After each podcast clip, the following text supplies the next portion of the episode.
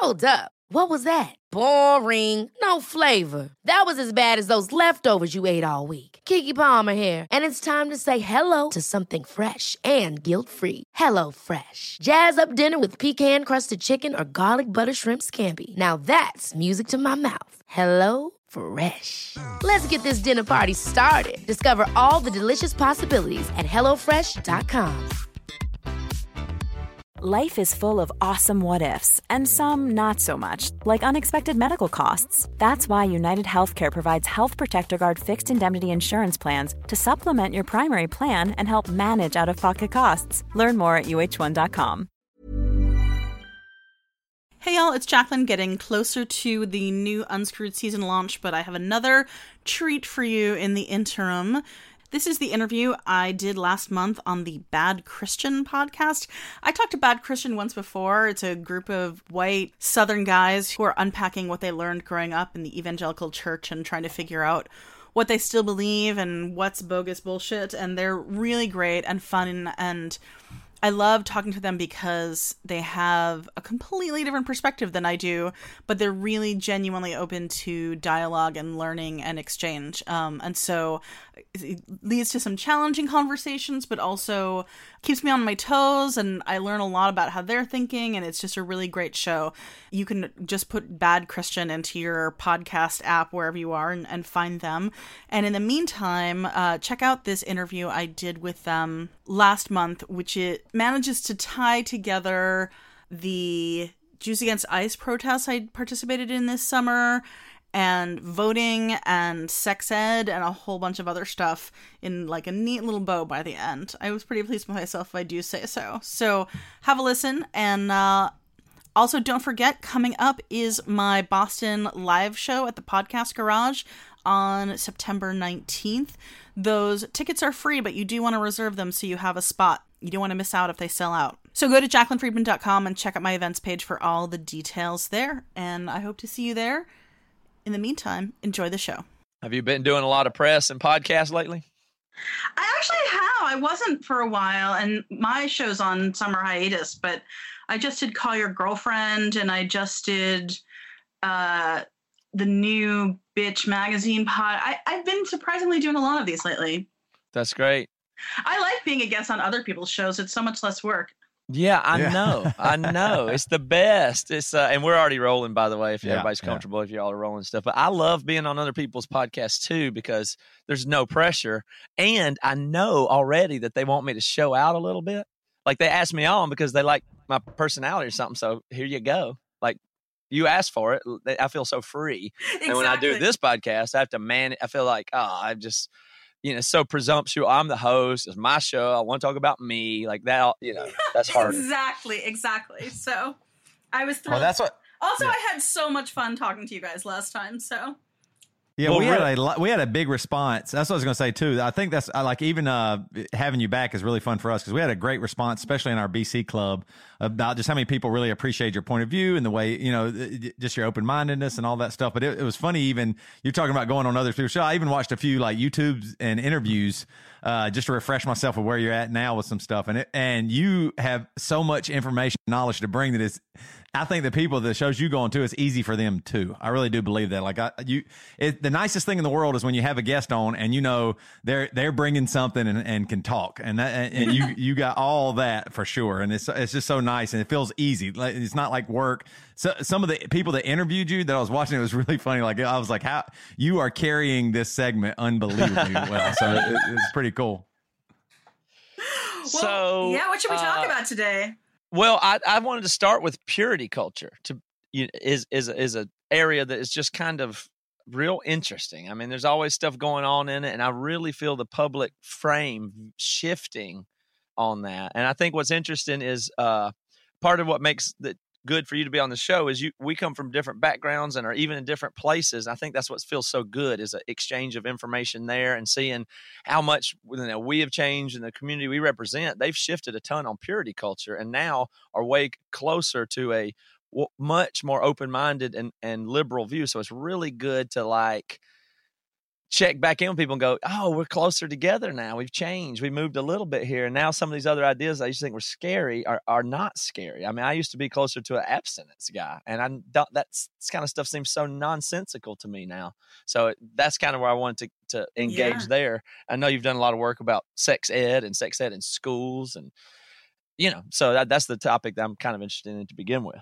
Yeah, I will talk about sex ed in schools all day long. I mean, look, just to be clear for everyone listening and so we can define terms, I am all for abstinence as a personal choice, right? That mm-hmm. people mm-hmm. who feel like abstinence is the right call for them in whatever circumstance they're in or for whatever reasons make sense to them are I think that's great and they're ahead of the game because so many people I talk to don't know what they want when it comes to sex, right? And are and feel confused and overwhelmed. And so if you feel clear that what you want on a personal level is is abstinence, like I am all for that. What I'm not for is telling everybody that's the right that, that that's the one size fits all solution.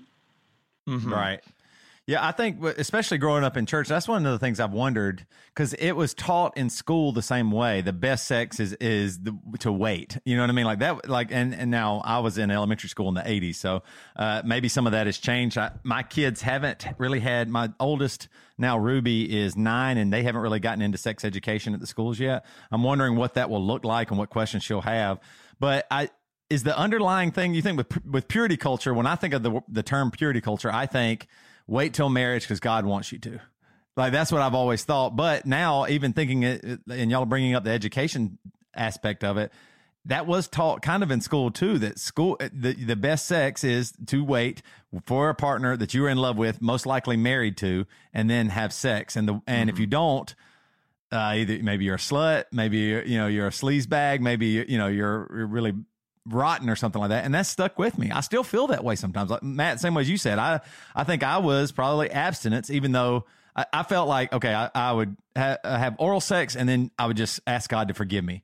I was like, why am I keep, why, why am I having oral sex? You know, why shouldn't I, I'm, shouldn't I be a better person? Why am I doing this? And so my answer to it always was, "Oh, I'm a sinner. I'm weak. It was Satan. Uh, you know, maybe it was the the the the girl's fault that we fooled around with. You know, all the worst possible answers instead of thinking about my own sexuality. My own sexuality that almost, was just almost never. It, yeah, yeah that almost Stop never it. popped in my head. How crazy is that? And there's so many things that flow from that that are damaging to all of us. One is obviously the sexist ways in which that gets implemented in real life. When we talk about purity culture, what we're talking about is a fixation specifically on female virginity, right? And that yes. women are impure and that it, and oftentimes like you said, if if men are sexual with women or young men or boys, right? Um, we, we blame the women anyway, right? We say like, oh, you, right. it's your responsibility right. not to tempt men. Men are weak. You can't expect them. It's like right. it, it, all falls on women. It's about controlling women's behavior and, and, blaming and stigmatizing women most of the time. Which is not to say that it doesn't damage men. Obviously, you just said like you've suffered with it, but also mm. the thing that perplexes me so much is how we think we can tell young people not to even think about sex, right? Because that's the ideal for purity right. culture, right? That not only that you're not doing anything sexual, but that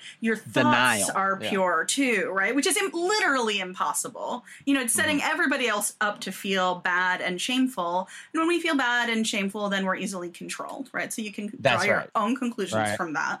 But also, how are we suddenly supposed to be functional, healthy sexual adults when we finally get married or whatever Rubicon is that we're supposed to make sex okay? Like, if we're supposed to keep young people growing up in absolute purity from any sexual thoughts, and then like we're gonna flip some light switch and then you're ready to be an actual mature adult around sex, it we're not preparing anybody to be a good sexual citizen. Yes, no, completely no. absurd if you frame it in those terms and it's it's uh i mean that you know my the way i look at parenting or child development is just so simple it's practice. Yes! That's all it is.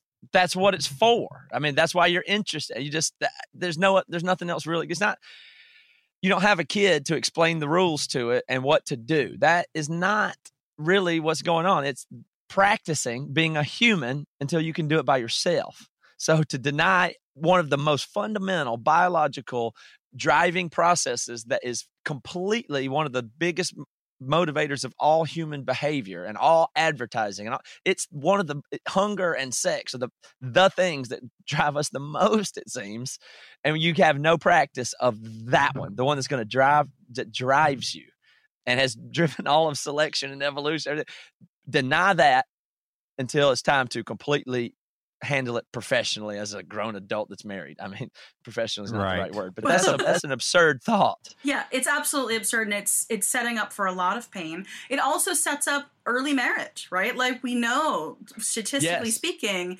that young people who grew up in purity culture aren't more likely to abstain, but they are more likely to get married really early and have miserable marriages That's because right. they got married in order to be able to have sex and not because this is somebody that they actually thought would be a good life partner. Yeah, but Jaclyn, I know somebody that got married at 19 and they're happily married to this day. So that what you said must be invalid. right? No, I mean, look. There's an exception to everything. I'm happy for them, but statistically speaking, in the aggregate, it's not a good formula for happiness, right? Like, right. There, there's you can find an exception to every rule, but on the average, young people who get married because they think that's the only way to legitimately have sex have unhappy it causes a lot of marriages is the point yeah, yeah. yeah. exactly and right. not for not for the reasons you'd want someone to be getting married yeah, I've been struggling with trying to rethink this stuff because it was laid down pretty well. I mean, for me, uh, and now it's I'm thinking about through the frame of my kids, my daughters, and all that stuff. Right. And I saw a tweet yesterday that was like somebody asked, "Well, what is purity culture?" And the guy responded. He said, uh, "Okay, pretty much. It was somebody foreign or something that didn't know, like just wasn't sure what the evangelical term or whatever the purity culture was." And he said, "Oh, okay, I'll explain it like this. At a youth group event when I was seven, 16, they took a, the the youth pastor took out a cup and passed it around the room and had everybody spit in, in the, the, cup. cup. And then when he got done, when they got the cup done, everybody spit in it. He asked, "Who wants to drink this?" Everybody says no, and that says, oh. and, and oh. that's what you are if you have sex with a bunch of people. That's like that's nobody would want to have sex with you know nobody will want you. Yeah, yeah, which is you're, really you're that, and it's focused on the female and all that stuff, just like you said. Treating women as a commodity, right? Like right. as right. like exactly. that you want a, a trophy. You want the extra virgin oil pressing, mm-hmm. right? Like, it, That's right. you know, like you the idea it. that like if I have sex, then I'm not maybe going to be better at it because I've had practice, right? Like that, yeah. that I'm going to be inherently devalued because I have experienced something is, I mean, honestly, just deeply offensive and wrong. Mm-hmm. I, and it builds up a I mean, the the thing I realized is like when I got married, I was thinking uh, uh, the only words I can think is like the finish line. Oh, wait a minute. I didn't, I didn't actually have sex with anybody else but her. And, you know, and so I did it in a way, even though I'd had like, even though I'd had oral sex a bunch of times, I'd done, uh, you know, everything but vaginal sex, basically. I, it, I thought on somehow I was maintaining some relationship with my God, and somehow I was respecting uh, the women I was dating by just only uh, me performing or her performing oral sex. Like the, the, the well, whole thing was, was misconstrued about it. oh yeah, yeah. No, that but but also. Oh, it, Toby's great with the mutuality of the oh, oral. Yeah. I mean, well, that's well, never been a problem. But that's what's interesting is like there. I mean, I, I, I. It set up a weird uh, idea of what sex would be too. Like, oh wait, you can only you can do this stuff, but you can't do this stuff. As in, uh, and then all of a sudden you're married, and you can do anything, maybe, but what? But you don't even know. You thought like, you were like, going to get a reward for waiting. Yeah, I thought, oh man, wait till my, yeah, my honeymoon. For, we'll for have sex, efforts, unbelievable, yeah. and and all of that. And, and it, I think there, like, maybe we should even define too. Like, there are good reasons not to have sex, right? There are a ton like, I mean, of good reasons not to have sex, but everyone gets to define them for themselves right? Right, but how do you how do you frame that with a twelve year old and they're yeah, they're starting to, you know or nine yeah or fifteen year old like what, what, like when we're talking about education, how do you say? Do, like do you tell them everything's on the table but be careful like that's that's what i'm getting at like and i'm headed there now getting ready to have some conversations and i feel like i'm already behind the eight ball a little bit. How old are your Should kids? already talked. But my oldest is nine, oh, then I got right, a seven and a six year old. So, so I, here's how I think about this. I think about it in terms of the individual kid's readiness, and and I think we talked last time I was on. There's a wonderful website for young people around sex, which is called scarletteen.com. Um, so like the word scarlet with E E N at the end. And they have on their site uh, something called a sex readiness checklist, which goes over all the things you want to think about before you decide to have partnered sex. So it's obviously different than masturbation, uh, which yeah. is a different kind of sex. Uh, but some of those things are do I feel like I can talk about safer sex, right? Am I ready to is that does that feel super awkward to say how are we going to be protective of each other? Do I feel ready to negotiate and pay attention to my partner around consent? Do I feel like if this person if I have sex with this person and then they don't want to talk to me anymore, like how am I going to take that? Am I emotionally ready to take that kind of rejection? So there's there's like an emotional maturity question around a lot of the responsibilities that come with being sexual with another person. And the question is, is this individual person? And it's not just young people. We talk about it for young people, but all of us at different points in our lives are not ready to show up for other people like that when we've got other stuff going on mentally for ourselves. Like but- that is a, just so just ridiculous how obviously simple that is if you just take it out of the realm of sex and i never really put two and two together like that but it'd be maybe similar to horror movie watching or ready to swim in the deep end or whatever. There's a thing i do with my kids where like if my daughter climbs a tree and she wants to get into some situation she says help me get down from here or help me get up here i will say no. I say if you can't get out of, into and out of the situation i'm not going to help you. Like you need you need to decide how far you can go up a tree and still get down. You don't need to get in a situation you can't handle. Uh, same with horror movies. It's like some kids are going to be able to handle it. You can take a custom approach to it. Can they articulate that it's real or not real? Do they really understand? And that's a maturity thing. So with sex, if you're a horny 15 year old boy and you can do nothing but giggle when somebody talks about sex or safe sex, you probably shouldn't be also having it. Right. Like, yeah, of course you could have sex, but you don't have any of the tools and you can't even have a healthy adult conversation about it. So maybe that's the barrier of why this isn't, you know. Exactly. On the other hand, you, the message you said is something along the lines of, well, you define it for yourself. I don't know how you tell a 15 year old horny, horny boy, yeah, you just define it for yourself. How, what do you do? Well, that's why I really recommend this sex readiness checklist because it gives mm-hmm. you a mm-hmm. structure to talk through these questions with a young person or anybody else honestly or but it also if if they're not going to talk about it with you you can also say like i want you to make sure you're ready according to this checklist right mm-hmm. it's not just you decide good luck right mm-hmm. you can give them a framework about thinking about whether they're ready um, but it, but the framework isn't literally what is your age and marital status because that doesn't really tell you oh, yeah. anything about anyone's sexual maturity but I haven't looked at that checklist. But does it include like to actually be able to discuss it like with your parents, or is it private? Like if you're a 16 year old and you feel like you're ready on the checklist, do you need to talk to your parents about it? Ooh, I don't know if that's on the checklist or not. I, am going to look it up, but I, I feel complicated about that because not everybody's parents are the same right? So right. Mm-hmm. I wouldn't want to blanket say if you're not ready to talk about this with your parents, you shouldn't have sex. If you have parents who think you're literally going to go to hell if you have sex, yeah. Um, or if you're a queer kid yeah. and you want to have sex with somebody of the same gender and you literally like it's unsafe for you to talk to your parents about that. So I think that that is a more again a more relationship by relationship thing, which is bringing up something that I think underlies a lot of this stuff, which is that people really crave these black and white binary rules Mm-hmm. right? Which is, I think, oh, actually no why the purity culture appeals in some ways. Like it says, here's what's right and here's what's wrong. Nobody has to think about it. right. right. And in some, the rule. in some ways, that's comforting, right? Like, oh, somebody made this decision. Life is complicated enough. Here is a, a clean answer. But yeah, God gave the answer. How clean could it get? Exactly. Easy. It wasn't the experts. It's better than that. So we were pretty sure about this one. Is the way it, it feels, you know. But in reality, sex is a human interaction and it's messy and complicated and contextual like every other human interaction. No doubt. no doubt about it. But, you know, the fear is really what drives it. So, what do you think about, you know, like what is the deal with the interconnection here of like the public school? Like Toby said, oh, even in public school, that's not a Christian or evangelical thing. But there's a whole lot of real lockstep with with religious oh. culture and federal or state. I don't know who controls sex ed, but they're.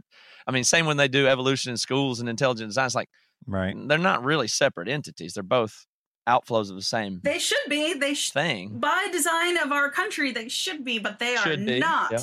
not. Um, and that's for a whole bunch of reasons. You said you don't know who controls the sex ed in schools, and the answer is I don't actually. Nobody. So the federal government makes no regulations basically about sex ed in schools some states have laws on the books about it and some states have no laws. And literally it goes school district by school district and sometimes classroom by classroom. Uh, and there's there's just an absolute morass. So for example there's something like i mean i may be getting these numbers slightly wrong. There's something like nine states that mandate that sex ed has to talk about lgbt students. But four of those states mandate that you can only say bad things about them right? You have to talk about well, LGBT students, and you have to say they're wrong and bad. Uh, four states? Yeah. Um, I don't have, I don't I don't know what they are off the top of my head. Washington. Yeah. Yeah, California, Oregon, Washington, and New York. you got it. You nailed it, guys. So it's a total morass, and there's no way of knowing what's happening in your area unless you look into it and ask. But also, you don't want to make a you know you made jokes about blue states, but I live in Massachusetts, which everyone thinks of as a blue blue state, right? Mm-hmm. And our yeah. House and our Senate uh, at the state level are run by Democrats. And we have not been able to pass a bill that we're on the fifth attempt, the ninth year of trying, that literally just says if you teach sex ed in public schools, it has to be based in science and it has to be LGBTQ affirming and talk about consent. Basically, it can't just be religious propaganda. Mm-hmm. Uh, and it doesn't even mandate that you have to teach sex ed. It just says if you do, you can't teach religious propaganda that has no basis in fact. Yeah. And uh, and we can't get it passed even here in Massachusetts because those things are hard to define, I guess, for some people. You know, like what is propaganda and religious and what's true, and, and get that stuff just gets it's just so complicated. I don't think you know? science is that hard to define. All right, before we go any further, I'm going to drop a kick ass song on you guys. And the song is called A Voice in the Violence. And it's a single from a band that I believe you should like. It's Wolves at the Gate. They've got a new record called Eclipse coming out. And, or it is out. The album just came out this week, as in a couple days ago, and it's time to start paying attention to it if you haven't saved it or gone there on Spotify. They haven't had an album come out since 2016, so this is kind of big time. So let's check out the song a little bit more.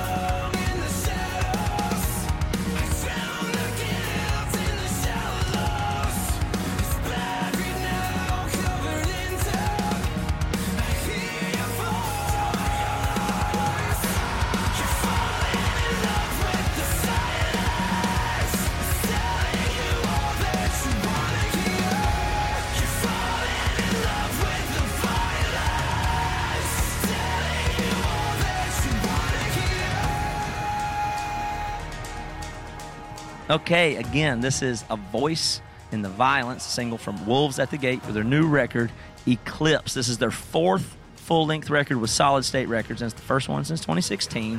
Pre orders are still available, even though the album is out, if you like to get other things. And of course, that supports the artist and Tooth and Nail and everything else. Wolvesatthegate.merchnow.com. They've got several different bundles to choose from over there. Follow the band's pages on Spotify and Apple Music so you can get alerts when new music comes out and what else, whatever else is going on. So, Eclipse is out now. Go dig it.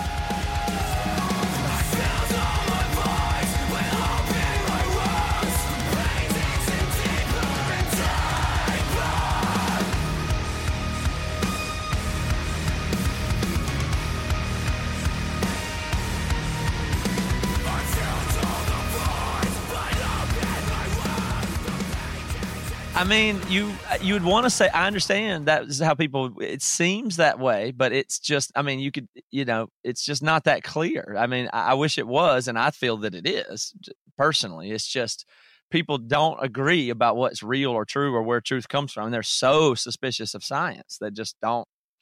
But they like, feel. For I don't example, know. teaching that condoms are ineffective as birth control is just factually false. It's false, but it's in a lot of abstinence only propaganda. Mm-hmm. So the, the, it, it's literally not that complicated. But but no, yeah, but that part's not complicated. But to get people to agree about it is is that's the. So here, here's kind of why I'm interested in doing this conversation is because yeah. I, th- this is where I get really lost because as soon as it becomes political, so let's jump out of this and talk about I don't know firearms. That isn't an honest conversation, and that's why I don't fuck around with politics at all because that it's not it's not real and nobody's telling the truth and nobody's acting in good faith and I just can't operate in that space. I don't think you mean nobody. Do you mean nobody? Well, it's getting worse. But I mean, for instance, on the the uh, the Second Amendment stuff, is the Second Amendment the one with the firearms? I think so. Um, it's uh, it's it's don't give an inch. And even if there's an idea that you don't actually hold that would help move the center line of the two polar sides, then you have to. It's it's, it's that mentality. It's not about are we having a conversation? Can we agree? It's I'm trying to move. It's like a it's a it's a hostile negotiation of trying to anch- move the anchor point of the center by extreme tactics that are dishonest, either dishonest or disingenuous, or at least not in good faith. I mean, I can find people on both but, sides who are doing that, but you can also find people who are trying to have a conversation. I don't think that you. They're usually not effective in politics, though. Like, if I go to try to talk politics, it'll just be like, huh, I see where you're coming. I mean, everybody's just going to listen to the loudmouth pushing the, you know, to engage there effectively, you have to be pushing like it's it just seems so agenda based. It seems pointless to I mean, I think Who's it's really funny talking? that you think you're not engaging in politics right now. Well, you know, I do think that my words and my conversations matter, but politically, I don't want them to be political. I do not want what I do to get to the realm of politics. I want to stay in the realm of social, human, influential interaction. No, don't know what you mean by politics then. okay. Well, then we have a good spot to, to talk here. I mean by politics that when something goes from being like think of a a political issue that's reasonable to engage in my opinion is a, a an economic issue or a, just a you know a political it should be politics should be boring in my opinion that politics should just be pretty boring and some people pay attention to it because it's the level of policy and voting and very few people really understand unintended consequence and any of that kind of stuff. but of here stuff. I am talking about policy we're trying to get a policy mm-hmm. passed here in Massachusetts it says that you have to be able to back up your sex ed curriculum mm-hmm. with you know peer reviewed credible research. And mm-hmm. you're saying nobody can agree on facts, right? I'm saying that information is extremely impor- important and that conversation is extremely important. I want to go to as many people as possible, but I don't want any of those people to be thinking about politics while they're having that conversation. But what do you mean doesn't, by I don't politics? Want, All of this uh, is politics. Voting, policy, government. I don't want to. I think most influent, the most powerful and important influence is the other way around. I think it comes from art. I think it comes from social. I think it comes from interaction and culture. Those right, are the things that I'm don't translate the shifts that they experience from all that cultural stuff into voting, into calling their legislators and saying, "Hey, I need you to pass this policy," then we don't get any change happening. Well, people that are interested in politics and like voting and writing their congressmen can and should do that, but changing the culture upstream is is just I'm just saying my, more my interest, not to get a, a vote passed or, or whatever. I, I would like to make even more fundamental cultural changes. I'm not really diminishing that some people should be involved in politics. I just wish less people were. Like at the real level, it should. You want like fewer people to be voting? Um, I want less people to be uh, reacting with their amygdala and voting. Yes, I do. You want more people who agree with you to be voting? No, I, I don't vote. I'm not interested is what I'm saying. I, am not interested in that world. I am interested in changing people's opinions. I'm interested in sharing information. I'm interested in people arriving at their conclusions with the best information.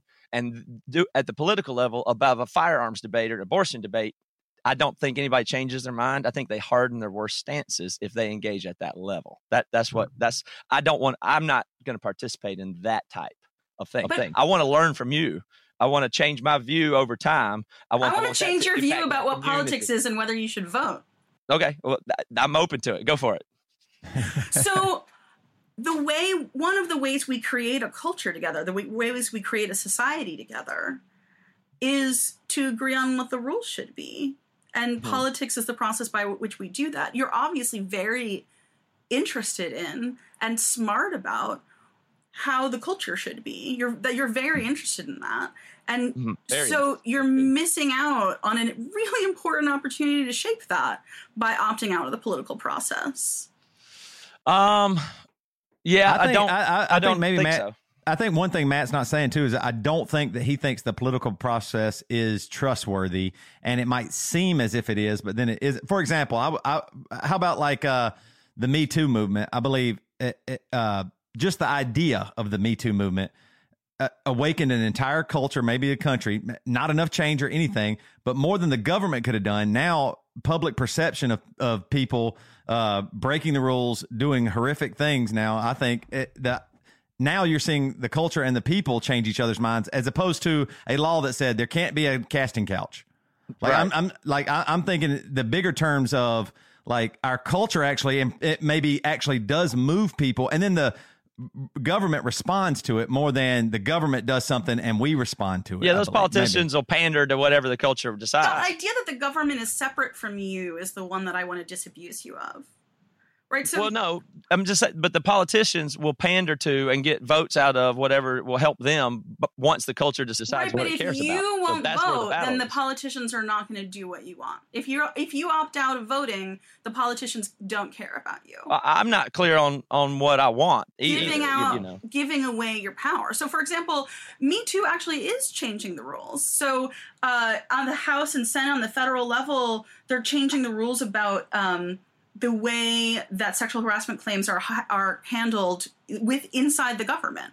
Absolutely, mm-hmm. Me Too is changing the laws, but well, only because people who've been awoken by Me Too are voting and are yeah, making themselves understood. And so, yeah. if I you have process, values and you're not expressing them, you're leaving that to other people to do work for you. Mm, yes and no. I mean, I trust the process in a way. I'm not like. But I you just told me the too. opposite thing, which is that you don't trust the process at all, which is why you don't. Well, I don't for sure. well, no. Uh, what I'm saying is, I, I, trust the process in a general way that the outcome of politics will simply be the the uh, the convergence of where polit- political pandering meets public perception or something like that. Like it's neither here nor there. It'll just go the way it goes. But how do we get it to where the votes will go the good way. But my vote, I don't give a shit about. My hashtags will be much. A, ha- a good hashtag is better than a good vote. Uh, oh, a lot I, more effective. I couldn't disagree with you yeah. more, especially on the local level. Right on the state and local level, a vote makes an enormous difference. So it may feel infinitesimal in terms of the federal government, but what what what states do you live? Well, I, I, think that's a good idea. I think you're right about that, as it would pertain to my property tax here in my county. Yes, I agree. Right, but, but also your really school board talking, and what they're teaching. National outrage. No, no, we're talking about sex ed, and sex ed is decided on the school board level in most places. Do you know how mm-hmm. few people vote yeah, that's school great. board? No, go, yeah, go to the school, but do that. I'm, you I'm, should I'm not too. saying you should. Yeah, that's fine. Maybe, I, yeah, I, I, agree. Yeah, I'm not saying that I agree that as you get closer to locality, it's it's much more. Your vote is what's more important. So, do you vote yeah. in your local elections? No, I, have never voted on anything in my life. To you're be honest, throwing away registered. You're throwing away. I mean, you care about this stuff. You're having me on to talk to me for an hour, yeah. right? Mm-hmm. So I hope I hope it really changes culture too, and the votes land. I hope the votes go according. But I'm not too worried about my one. Is what I'm telling you. I don't. Your I'd rather be. I, would actually think amount. of being removed from the. I don't have an agenda. I assure you. I'm just trying to get to the truth. I don't. I I don't. I hate those parties. I hate those politicians. I would not support them. I don't like it it the system is beyond what I it's, it's corrupt at a level that I'm like uncomfortable with. Democrats and Republicans it's the to best vote we've got. for a candidate for your school board that's going to support good sex ed in your schools. Well, yeah, but I don't know what that candidate thinks about the every other issue either, and it's it's. I, but you can find I'm, it's not that hard to find out. It really no, I know, but what I'm saying is they all support stuff that I think is horrific, and I won't support them directly. I'm but not I don't know that. that. they do on the local level. I don't think you I, know that either. Well, I'm in Seattle, and I do pay attention to to it. I do read about it. I just don't. I, I am. It's like to me, I'm coming from an angle where my conscience, like I want to speak about it, and I don't want to have a team, and I'm not going to have a team, and I, I won't support those people. I think they are tribal and team like, and I just not. I feel wrong participating with that. I do want to influence people. I do want to find the truth, and I feel wrong checking this box or that box, even if I'm in total alignment with a special cause issue like sex ed. Maybe I am, but the people that support what I want on sex ed have so many other ideas that I find horrific and pandery, especially where I am in Seattle and the, the politics here. It's like, I, I mean, I wash my hands of it in a way. I'm going to find another way for me to contribute, is the way that I feel about that. And on, yeah, I think the system is kind of fucked up. And I also think it's the best we've got, and I, I do support our country and our government, and our constitution, and uh, everything. I mean, I, I trust it. I wish it was a lot better, but I'm going to spend my time and effort in the other area.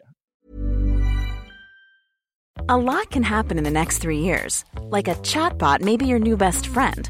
But what won't change? Needing health insurance. United Healthcare Tri Term Medical Plans are available for these changing times Underwritten by Golden Rule Insurance Company, they offer budget-friendly, flexible coverage for people who are in between jobs or missed open enrollment. The plans last nearly three years in some states, with access to a nationwide network of doctors and hospitals. So for whatever tomorrow brings, United Healthcare Tri-Term Medical Plans may be for you. Learn more at uhone.com. Life is full of what-ifs. Some awesome, like what if AI could fold your laundry? And some, well, less awesome. Like what if you have unexpected medical costs? United Healthcare can help get you covered with Health Protector Guard fixed indemnity insurance plans. They supplement your primary plan to help you manage out of pocket costs. No deductibles, no enrollment periods, and especially no more what ifs. Visit uhone.com to find the Health Protector Guard plan for you. That doesn't seem right reasonable to you? I don't think voting takes that much time and effort. I don't think that's an either or proposition. Well, you, it, yeah, I understand. I, understand. I totally agree with you that I don't think our government is super great mm-hmm. and that our system is broken, basically. Although sometimes I say our system is broken and I think, or it's functioning exactly as it was designed by like wealthy white guys who owned other people like mm-hmm. um you know maybe our system is functioning as intended very which is bad uh yeah. but i don't think that we can change it without participating well, I think like what we're saying here, we're probably saying the same thing. I think you put more value, and I think you make a great point. On the local level, I do think your vote matters more. But for, for example, we grew up in South Carolina, everything was red no matter what. So it didn't matter who voted what way, it was going to be red. Which the most surprising thing is I, when I moved to Seattle in 2001, it was just no matter what, everything was going to be blue.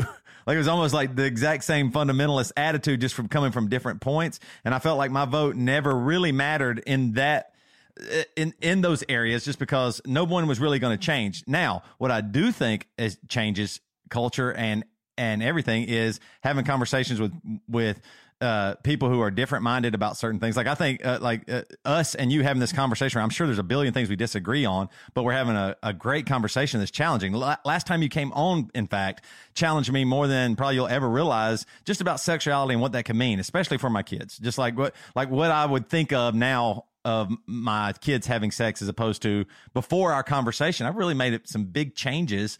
And so that feels like the real thing. That feels like the thing where, oh, okay, now my, now just in my home is changing. And then I, I might influence somebody and some, and that person might. And so then you have some real influence there. Then I think you're actually using your voice in a more effective way. And you're probably saying, and in both. Yes. Right. Exactly. Yeah. yeah. Yeah, I would do whatever I could to ever keep anybody from calling me a Republican or a Democrat. I would be so upset if somebody framed me as one or the other of that. I would be so devastated. I, I wouldn't. It's not worth it to me to ever get near that. it's the way I feel. Yeah. I am also but, but, a registered independent. Yeah, I mean, yeah, sure, I could be independent. I know, but I mean, whatever. I vote for the third party. It won't matter. It just doesn't. I mean, I'm just interested in other things. Is, is, is the way I would say it. But what I'm curious about. Uh, if it's fine to move past that. If you, if you yeah, yeah. I mean, look, I don't think that going around around this is gonna. Yeah, yeah, sure. But but I do respect people that are active in politics also, and so I don't mean everybody should do what I do. So don't hear me say nobody should vote. I think, I hope, and I trust that people are politically active that care and are smart and pay attention and read way more than I do. I hope that, and I trust that, and I do believe that. I'm counting on you and, other people to do to do that in a way. And so right. you can say that's me wanting other people to do work or whatever. But the point is, I do support political work, and then that political stuff now also it becomes blurs into activism. So now I think this is a whole interesting territory, and I'm am curious uh, of more of the other like uh, you know, like you said, you handling stuff politically. I'm very interested in the stuff you're doing at immigration. You got arrested. I mean, I want to talk about that. Like, I'm not against your involvement, and I mean, I'm curious about that. Yeah. I was just highlighting that I, I have a different approach and angle, and I, I want to hear more about yours. But I want to hear about you get arrested. yeah, that's everyone wants to talk to me about that right now, which is fine with me. Um, yeah, I got arrested with 17 other Jews in Boston protesting ICE's uh, ongoing detention of immigrants coming across the southern border. Uh, it was part of a movement of Jews who've been having protests like this around the country. Uh, last week, was it last week? Time is a flat circle. Very recently, they had a huge action in DC where they actually secured the perimeter of the ICE building in DC for five hours and wouldn't let anyone in and out. ICE had to go on lockdown, which was pretty badass. Mm-hmm. Um, and, you know, I did it because I am a Jew and because I see very clearly that the US government is running concentration camps at the southern border. I do not know how you guys feel about my saying that, but it seems plain as the nose on my face to me. Uh, oh, let, let's let's actually stop there. I just asked you questions. What I mean, why what are you worried that I might think different about that? What would be the yeah? I don't know. What, what gives you pause there? Uh, people get very worked up when you say the word concentration camp. People yell at me about it all the time. So I just wanted to okay. stop and give you all a chance to okay. let me know how, where you're at on this issue. Well, it should be pretty easy though. What's your definition of concentration camps, and what do you intend to convey by using that word? Right, concentration camps have a historical definition, and they actually had one before the Holocaust. Right, so mm-hmm. it's when a population of people, usually with a racial definition or an ethnic definition, are being detained indefinitely in ways that have nothing to do with the criminal justice system and are mm-hmm. detained in inhumane conditions en masse. And that is literally what is happening. So, my opinion then would be a really, really nuanced one, I guess, and then some real weird middle state. But I agree with that. I'm pretty sure I agree with that. However, it seems that the use of that term is intended to evoke death camp to make the thing seem more scary because it you know uh, and and correct me here but you don't think that the goal is to concentrate more people and then exterminate them though? You don't you don't think, think that, that you don't want to convey that that was not the goal when hitler started con- con- concentrating the jews into camps either. I think it mm-hmm. can get there if we don't stop it now. I don't think that is presently the intention but i don't want to get to a place where it is. I, it needs okay. to stop now before we get to that place. I think I can almost even understand that. So, but then I'm back into I'm under Hitler's psychology now. Do you think Hitler knew that he wanted to kill Jews, and like Trump wants to kill Mexicans though? Like that doesn't seem that seems not the most uh precise. If you look at contemporaneous coverage of Hitler in the early days of his political rise, there's all this coverage of him that says, oh, don't worry. He's just using anti Semitism to rile up his base. He's mm-hmm. not really invested in it. Right. Mm-hmm. So I don't know. I did not know the man, right? Like, I don't know at what point right. he decided he wanted to mass exterminate Jews.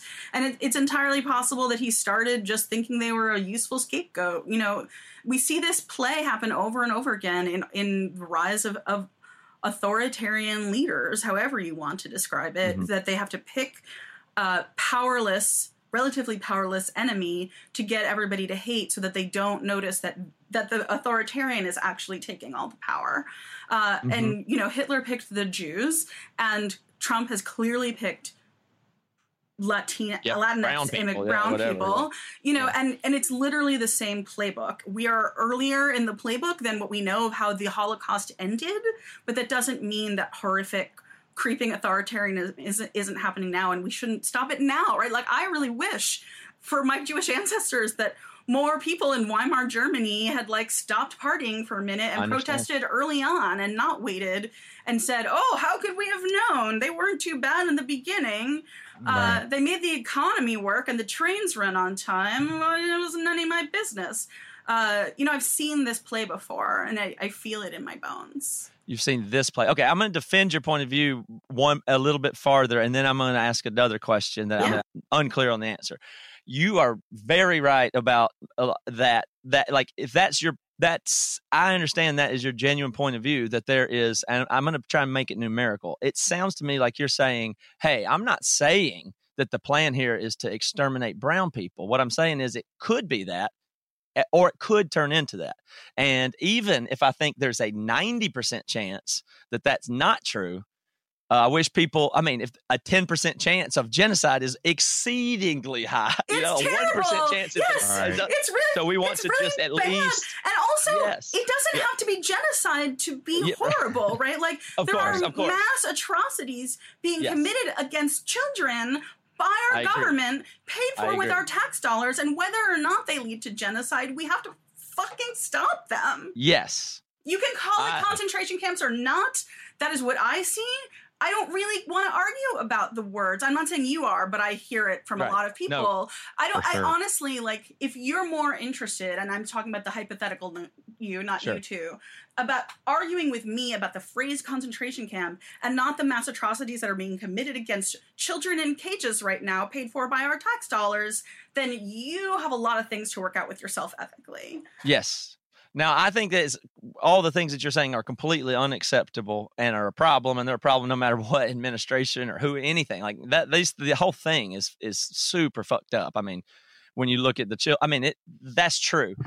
So what I'm and I, and I agree any way to raise awareness of or do it different or any possibility because if, if there's anything about Trump it's it's he's clearly authoritarian in nature. He's clearly doesn't care about what happens to other people. It may uh, Uh, worse atrocities are possible if they became expedient to him. I, I believe that. exactly. if it's expedient, to, to, understand. He right. will do yeah. literally whatever. Yeah, and I agree that he has no character and he's a bad person, and so whatever. But I don't think he's I, I you know like has some master plan to do stuff like that. The question is though, if we agree about that, is it what do you think about the the line of thinking that's saying that uh, our overreach or over exaggeration of what he is like saying that he's going to go kill everybody and this is concentration camps and we'll be extermination like what about the line of thinking that says that's so aggressive in in a sense that that is going to hurt the democrats and it's going to hurt but it's going to get trump reelected? Who is that is not saying that he's going to exterminate everyone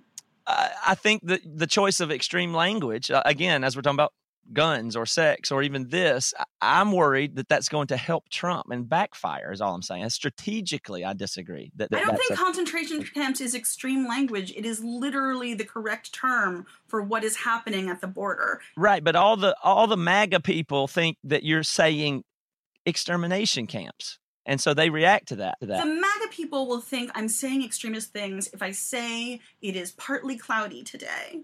Mm-hmm. I am not trying to reach them. You don't think left overreach is a danger to getting Trump no. reelected?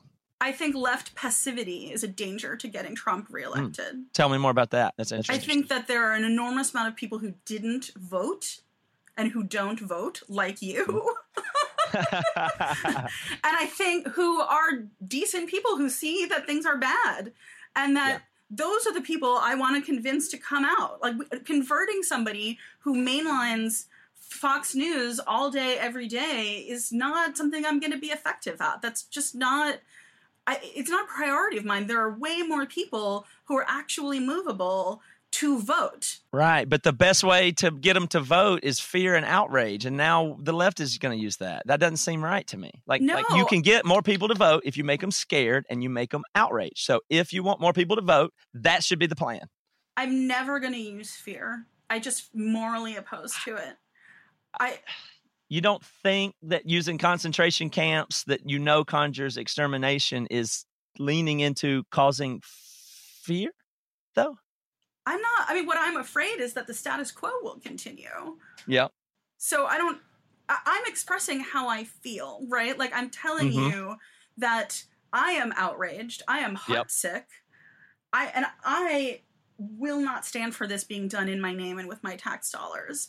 What mm-hmm. I'm very invested in is building community, actually, and acting mm-hmm. from a place of love and solidarity. Like, uh, you know, there was a report out today that ICE was supposed to do a roundup of 2,000 immigrants that they had identified for a mass roundup that Trump's been touting, and they've been able to bring in 35. And they say that the reason is because the communities are rallying around their migrant neighbors. And that's mm-hmm. what I'm for, which is love and solidarity, which is actually the power we have in the face of division and fear.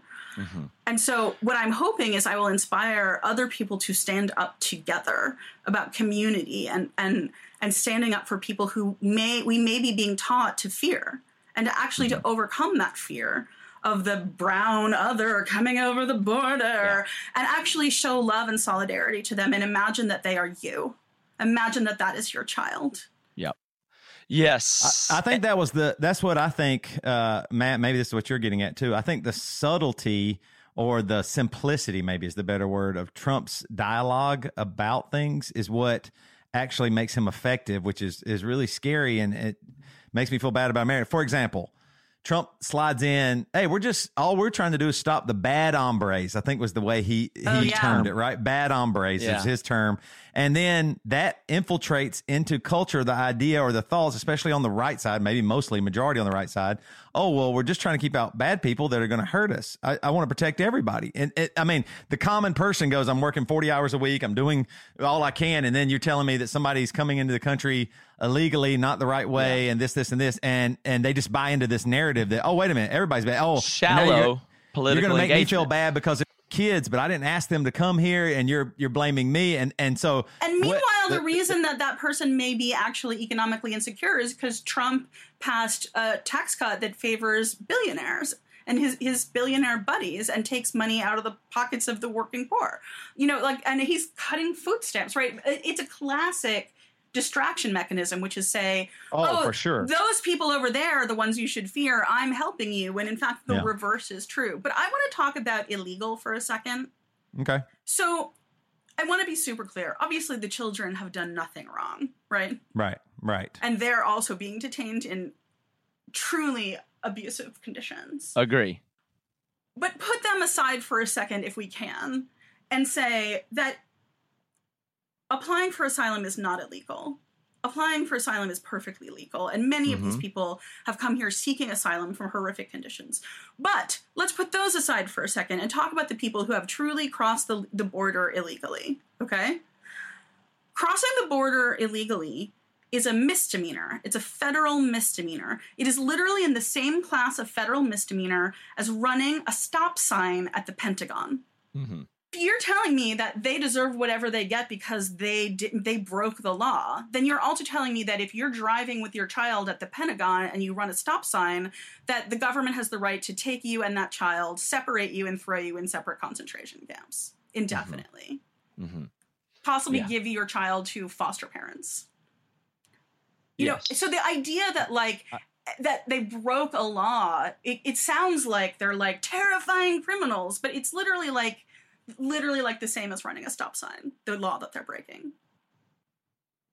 Uh, well, I was going to say, I think the the issue too, though, this is what goes back to which makes me not trust the government is there aren't good answers being given. It's just like it feels like it's more like hate each other. Like like for example, if somebody hears that what you just said, I, I could understand. Uh, for example, I'm from the South, and my dad hears you say running a stop sign, you should you would split up a mom and a kid he would go, but but I'm here legally and I might have broke the law, but you're you're you are defending you're not defending me. You would be defending somebody from another country that you don't know. What you're saying is you care about people and children and families and what they're doing isn't as crazy as trump is making it sound which i understand as well. But the problem i feel with all of this is the language and the lingo and the terminology we're using is meant to be divisive the government loves it and it keeps us engaged in this stuff, which I think is the is the big distraction. I don't, I don't know. Like I, I feel like you're putting your money where your mouth is, and you are literally putting your own life in in jeopardy or your own freedom in jeopardy, which I think is super honorable and respectful. And I don't. I know a lot of people wouldn't do that. Maybe even including myself. I would. Yeah, be that's very activism, scared. not political. Yeah, I'd be, I'd be beyond political. It was no joke. As a survivor yes. of sexual violence, to like give up my bottle autonomy to like men with I guns. can't imagine. It was no it imagine. was it was a lot, but like that's that's what we need to do for each other. That's radical love for me. Yeah, I know. I agree. That's what I'm saying. I want. I wish. How do how do I convince my dad what you're saying is right? Because it is. You're right. I even as a Christian or a, yeah, a how person, do you talk like to you, you, dad? you can yeah. you cannot like my uh, my dad thinks. Oh, wait a minute. If you let everybody in, there'll be a terrorist and something like 9-11 will happen because he's the fear tactics have been used. But it, my dad isn't a bad guy. He just the, the like Matt said, the scary stuff works. works. It makes the my dad go, "Oh really wait, really working." And look, yeah. I don't have all the answers. Like if I knew the answer sure, to that, I'd sure. be running a political consulting company or something. But right. uh, here's what I think. One, I mean, part of it, I actually think that you have a power I don't have, which is that you're familiar with the Bible in a way that I'm not, especially the New Testament, right? But it seems right. to me, I'm a Jew. What do I know? But it seems to me that Jesus would have done what I did at the very. Oh, yeah, yeah. I, I, think so oh. too. Yeah, one hundred percent. So I don't know. Well, the yeah. thing that I don't understand is how your dad can love Jesus and fo- think of himself as a follower of Jesus and hate immigrants because Jesus is very well, clear on this matter. I, I think it's kind of easy to understand how, and I don't mean that to disagree with you. I'm just looking at it from a different point of view. I, I no, it's, it's, a real curiosity to, for me as an well, outsider. uh, see if this answer rings true. Then, yeah. Then. he has an extremely cartoon, ridiculous view of immigrants and all that that he actually possesses because it was instilled in him fearfully, and he's internalized it and doesn't even know. But that he possesses a very cartoon understanding of that. I also believe it, it possesses a ridiculously cartoon understanding of who Jesus is. So it's just too it's just incredible immaturity because the, all you all he, mm-hmm. or any average person is not an activist or a deep scholar or somebody that focuses they just get that's all they get they just get manipulated by the government the culture the social media the outrage the political party their local church they just get the reduced bullshit it's the opposite of taking a kid teaching them about sex seeing if they're ready getting them like that whole thing where you customize to a person well, we don't do that. We're just overrun by fear, domination, structures. You're evangelical. You're Democrat. You're on the board. You're, and you just, he's a working guy. He doesn't have time to know if, if his fears are legitimate. He's just scared. And he's been told Jesus is good and that's bad. And that's about all he had time for.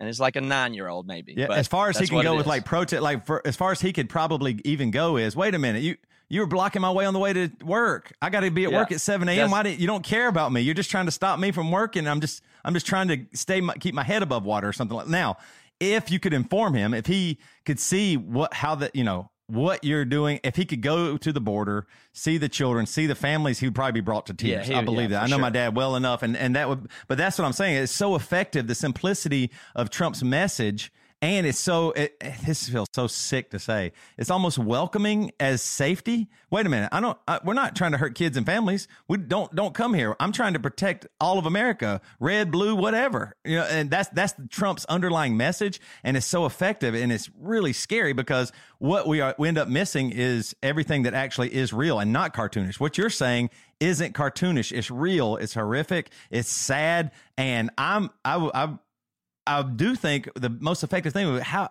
how can we get real answers? Like I don't know if the either side really care. Like the Democrats, it seems like want to hate uh, Trump and he's terrible at the border. The red, the Republicans go, yeah, we got to have border safety, and nobody's really saying anything that's going to make it better. I mean, we have really, a really bad situation, and I don't. I mean, what do like, right now? What do you think the answer is?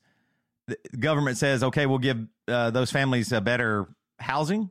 Like I mean, you know, uh, like it's so complicated. Like if if if government changed something right now, just just just the the border problem alone, do you do you have any uh, effective ideas of like what would improve? I mean, I got I know, so many. I know that's a huge question. I got so many things I want to say. Some of which are the answer to that question, and some of which I want to loop back around to actually talking about sex ed, which is relevant to this conversation. I promise. I like it. Yeah. I think that we could go back to not criminalizing these people, right? The same way that we don't criminalize people who run a stop sign at the Pentagon, right? You right. issue a citation and you ask them Agreed. to come to court and you don't hold them at all. And that was actually working for the yeah. long period of our history. And we see, statistically speaking, that immigrants are actually less likely to commit crimes than people who are natural born US citizens, right? So the idea that that's inviting crime is actually just not true. It's not factual. Right. Uh, we know that actually the vast majority of terrorism that's happened in, on US soil in the last few years is white supremacist terrorism. So we have to look at re- realistically, we don't have to be holding these people. Holding these people is literally just torturing them. Um, well, what should we do with, but we turn, what would we do with them other than hold them though? We issue them a citation if they've done any something illegal. For the people who've uh, come to apply for asylum, we process their asylum claims the way that they're supposed to be processed. And if someone has crossed the border illegally, we give them a citation and an order to appear in court to answer for it the same we would if we if you mm-hmm. ran a stop sign at the Pentagon. That is right. what we should do. And we should also get real about the fact that the reason that all these people are fleeing is because their countries are in great chaos and and get real about actually trying to help these countries instead of force them to sign to, to do things that they're not capable of doing and, and sort of threaten them with tariffs if they don't toe the Trump line. So that's my answer to what we should be doing at the border in the very shortest amount of time. Obviously, it's a very complicated discussion, and I'm not yeah. an expert, but that's the very mm. basic baseline. But I want to say a bigger thing. But what, but you know, if the question came about open borders, people act like all the Democrats want open borders, but they will say no, that's not what we want. But again, what well or is that what we need or what no. what, what where's the like yeah, we process them, we give them a citation and then we send them back south. I mean, what do we do? If if they denied asylum, I mean, what do we do? Yeah. Do we do? You just turn those kids around and point them back to Honduras? If we just not, yeah, I mean, we need better asylum laws. We certainly don't need Trump's asylum laws, but if they hmm are not qualified to qualify for asylum. Look, we have to fit the, the immigration fi- system overall is a, it needs a giant overhaul, and I am not an immigration policy expert, so I can't help you with the big view of that. But at the very right. least, there's no reason for us to be t- detaining these people. Right. So to me, that's activists need to work on human rights and atrocities with their full force. Uh, but the political discussion on what's a good border policy is a whole. It's not even. That's like a. That's a whole different thing. I mean, yeah. I will say, and I know you hate the parties, but many of the Democrats who are currently running for president have very interesting and robust pro- uh, proposals for what immigration policy should be. Mm-hmm. Um, you know, and you can find them on their websites and they talk about them in the press. It doesn't get covered very much, but there right. is an actual robust debate hap- happening inside Democratic politics about what good immigration policy should be. And there's disagreement among people, among Democrats, about what good immigration policy should look like. Um, so it's not like this is not being worked on. It's just not being covered because it doesn't. If it doesn't bleed, it doesn't lead, right? No, of course. That's that's the right. problem. I think one yeah. of the things we haven't talked about here, we talked a lot about politicians, but we haven't talked a lot about journalism. So, yeah, they're they're part and parcel to the problem. I, I think less bad than politicians. I think there's bad. a lot of great journalists out there, and I know a lot of them. But I think that overall, the media corporations that control what we see on the nightly news um, and you know on the front page of our local newspapers are making d- decisions based on what will sell, which they need mm-hmm. to do to stay in business. And you know, and then I'm going to descend into a capitalist critique, which we probably don't have time for. Um, but I do, I desperately. want to come back around to talking about your dad. And I don't mean to put him on the spot, but I think that this is a really useful and instructive question. Um, okay. So I think that there are two answers. I want to answer it at two different levels. Okay. One is that one of the most powerful things you can do because he is your dad is try to have that complex conversation with them. And maybe you do. I'm not suggesting you don't, but like I think a lot of times we write the people in our families off because it's hard. It's so painful. And I want to validate that. It is hard and painful. And I have Trump voters in my family too. Like I, uh, mm-hmm. I, and I just want to yell at them like, "You're a Jew! Like, what are you doing?" But, um, uh, and but that's not helpful, right? But that when there are people who we actually have influence with, like asking them to engage with us, to at least hear us, and not coming at them in accusatory ways, but actually trying to sort of get curious about where they're coming from and seeing if you can find points of agreement like yeah the, it is terrible that the economy is so unstable. I agree with you that you work harder than you should have to to support yourself, or you should have been able to retire by now, or whatever it is, right? That they resent right. immigrants for. Like that resentment is probably real. It's just mis- the target is misplaced, right? And so, mm-hmm. starting from places of agreement and and having those hard conversations is something that all of us can do with the people in our lives as a way of doing that culture change that you're talking about doing but the bigger answer which comes back to sex ed is the desperate need for us to teach emotional literacy to the next generation and especially the next generation of men i like that and that one of the things that a real comprehensive sex ed curriculum does is starts in early grades. And every time you talk about starting sex ed in early grades, someone will say you want to teach blowjobs to kindergartners, and that's not what I mean. Right. But talking about healthy touch and boundary setting and consent, but also accepting rejection, right? If, if you say, Can I hug you? and that person says, I don't want you to, that you don't then shove that oh, person, yeah. right? Like that. Mm-hmm. But learning emotional literacy and learning to say, just because I'm afraid doesn't mean someone should pay, right? Like, to, you know, just because my feelings are hurt doesn't mean that person is bad. Like, you, you learning to engage our emotions and not fear and shut down our emotions actually could get us out of a lot of this mess and could get us around that fear. I think the people who are most vulnerable to the kind of fear mongering that you're talking about, that the Trump administration absolutely derives power from, are the kind of people who have not learned to interrogate their feelings, right? And have not learned yeah. to say, That's right. Okay, I'm going to sit in this uncomfortable feeling and think about where it's coming from and what it actually means. And are just sort of operating on that instinctual level and never got emotional education. And that mm-hmm. is actually one of the most powerful things that comes along with good sex ed that we keep refusing to teach in most of our public schools.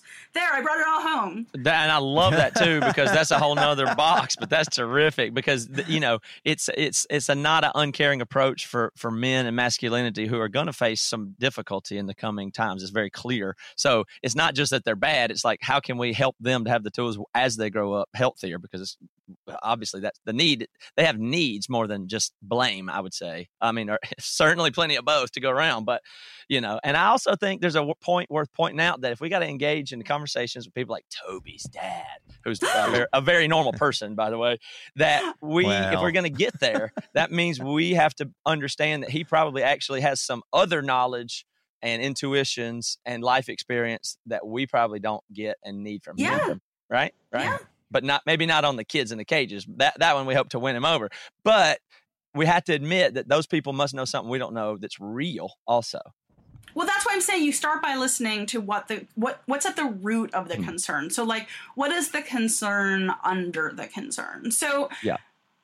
It's a this is a thing I've been thinking about a lot lately. So this is going to set us off on a different tangent and I don't know how long you want to go, but uh last year like uh, two days after the final vote on the Kavanaugh confirmation, I was in Nebraska giving a talk uh, in Lincoln at the university there.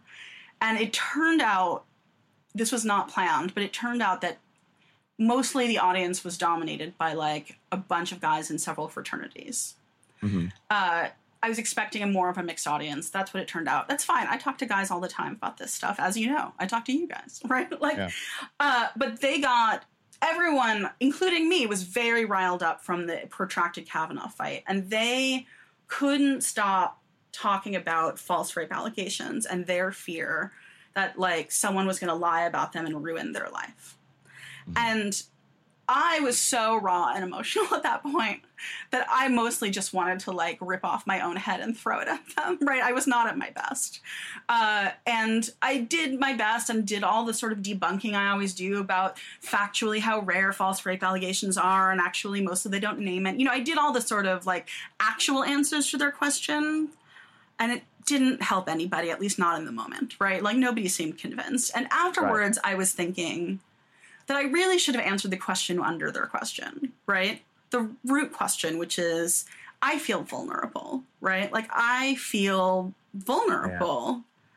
Yeah. And that's something we can all relate to, right? And if yeah. I had been able right. to relate to them on an emotional level and say, I see that you feel vulnerable, and I also feel vulnerable, and we feel vulnerable for different reasons that seem in opposition but i bet we can find a way to make a bridge right? Like that that might have been a much more productive conversation. And i should just say in my own defense i have more productive conversations with of groups course. of men all the time but that was not my finest hour. Um, well you, yeah you, you you're terrific at this. you have a lot of ability yeah. to sit in tension hold many things. That's that that's very clear. Yeah. but we come from the yeah, world of evangelicalism where you're supposed to evangelize and go convert people. And so we're very sensitive when we you know like from my view it's like okay okay, if you're going to engage in a conversation because you want to change somebody's opinion about anything, politics, God, anything, it is false unless you understand that you're willing to change too. If you like, I want to go change this person because I think he needs to know something different. It, there's no conversation unless I'm actually open to him changing me and coming out the conversation the other way or on a different matter you know? That's what it takes. And politics and the uh, contentious activist type things are it's really hard to get that but you're correct. If you can get to how we're both vulnerable how we both have problems that we need to solve together that's we have to be able to get there but it can't be people showing up with answers to tell people facts. You that's right. that's, facts that's are, are, so much less convincing than we ever think they are. I, I would yeah, like to live in a problem. world where facts are convincing but i Me don't too. live in that world. But so right. like if your dad may be leading with those immigrants are coming to make america less safe. You know the question then i have is like well what is it that you feel you're like what are your vulnerabilities? Like what are what are the actual fears? Like right. let's talk and and sit with him about and make it make it clear that you take his fears seriously even if you disagree with who he's blaming for them and i think that's a really wonderful way of having these tough conversations Toby, you think he'll be down to the podcast next week? And we can have that conversation. Oh Lord, no!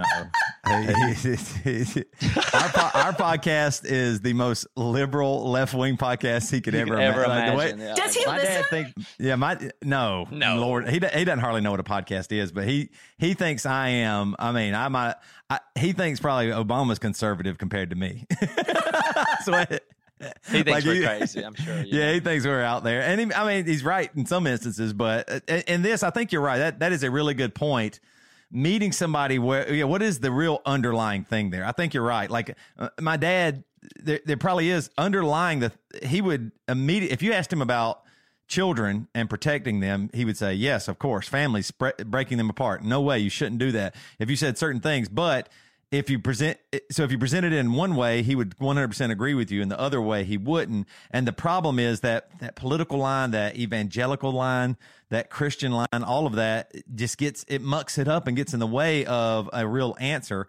Because i mean i've sat with him a bunch of times and talked to him. We i mean we've had some questions. I mean we've had some serious knockdown okay a huge knockdown drag out one is basically kind of about immigration which would be the wall and we had a you know an hour long discussion and i tried to stay calm and keep everything together and just say listen i understand my point was i was trying to say i understand protecting the border. Maybe every country in the world or there, there should be some protections on the border. I'm, I'm 100% for that the right way because if you're doing our border the right way, that means people are being better taken care of. That means bad guys don't get in. All of that stuff, everything. There should be some a good, healthy way. I said, but I just don't. I don't understand this wall thing. That doesn't make much sense. And he couldn't get past that because the wall was presented so strongly and so well by, if you will, the strongman character, which Trump plays up. He plays the strong man that's going to protect you. He knows about money. He knows about power. He knows about kicking ass, and that feels like America in a way. And that American dream, all that stuff's bad the brokest con man in the world. Oh, 100%. But I mean, he is just a salesman in a way. I mean, yes. he can sell he can sell the brand thing really well, which is it's just it, it, it's just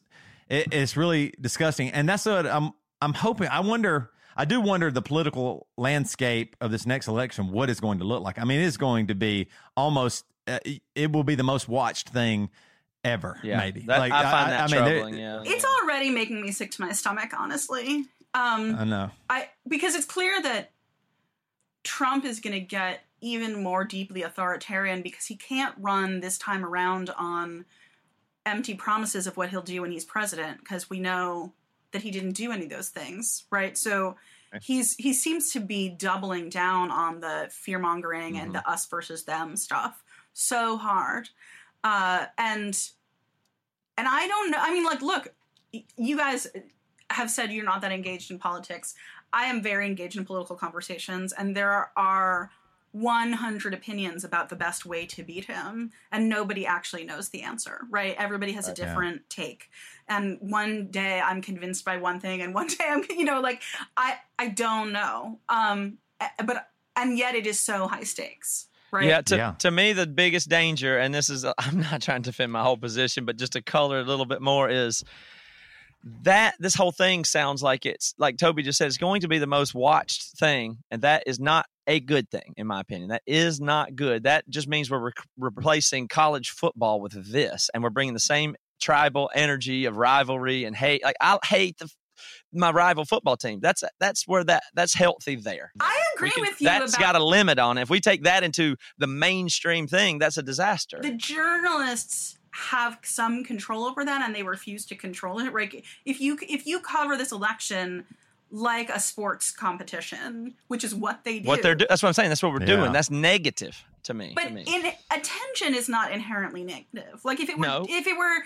if the attention was about policy and impact, right? If the attention was about sure. humans, you know. Yeah, then the ratings would go back down to nerds that like policy, and that'd be fine with me. I don't want everybody. I don't want more of these people to vote. They don't know what they're talking about. They just want to get riled up and cheer for their team. I don't want them involved. I think the sports, the horse race coverage is very damaging. It's very yeah. damaging. I mean, that's what the media wants. Like they, I mean, you know how the they make a lot of money on sports. Well, this this pays better, and there's more people, yeah. and we we can get. It's like the World Cup every day or whatever. You know, it's the Super Bowl every day. Of course, we want people to act like sports fans about the politics. Good, get everybody right. I mean, that's the thing I find damaging. And the world's watching this time more than ever too. Yeah, and that's the rest of the. I mean, good, like, I it, well, that, that's what I'm saying. I, I do think we need the. What I believe is we need another candidate that keeps things simple and says, "This is what I'm going to do." You know, uh, like that. I think that is what it maybe that is what Trump, Trump's biggest strong point is. He goes, "I'm going to do this. I'm going to build." He like just says wall, wall, wall over and over and over and over. Uh, you know, says or or something. He just repeats stuff over and over, and it just gets stuck in the cultural lingo, even if it's comedy. I mean, it, Saturday Night Live loves that Trump is the president. It's the greatest ratings, best thing that's happened to them in probably decades or something like that. And so the problem is it it, it is entertaining, but it's also our real life here. So we have to do something. It, it's, it's super real life. Like the the rabbi's house in my town got lit on fire twice in a week last month. Oh Lord. And I live again, I yeah. can't stress enough, I live in Massachusetts. Yeah. Yeah. Um, it's super real life. And people are really losing sight of that. That that he, this is incitement to violence what he's doing. I agree that what the Dems need, and none of us idea identify as Dems, but we acknowledge that the, if someone's right. going to beat Trump, it's going to be a Democrat, right? Right. And yeah. what the Dems right. need is someone who make people feel something emotionally, and not just make people think. Um, that because that's right. what Trump is good at is galvanizing people emotionally. And so that's one of the things I'm looking for in a candidate to support in the primary is like who who makes people feel inspired? Who makes people come together? Who makes people want to show up and be our best selves? And not just who's like i don't know got off a good zinger on a debate stage you know like uh, and and so and, and people are going to have different answers to that. Again people in my life are just all arguing about this right now like who should it be and what's the right tactic? But this is i think why when you say oh if we say you know you know, concentration camps or whatever the term is on the left, isn't that going to alienate Trump voters? Like, I actually think that someone galvanizing on the left is what we need. Mm-hmm. Yes, I, I, believe that as well.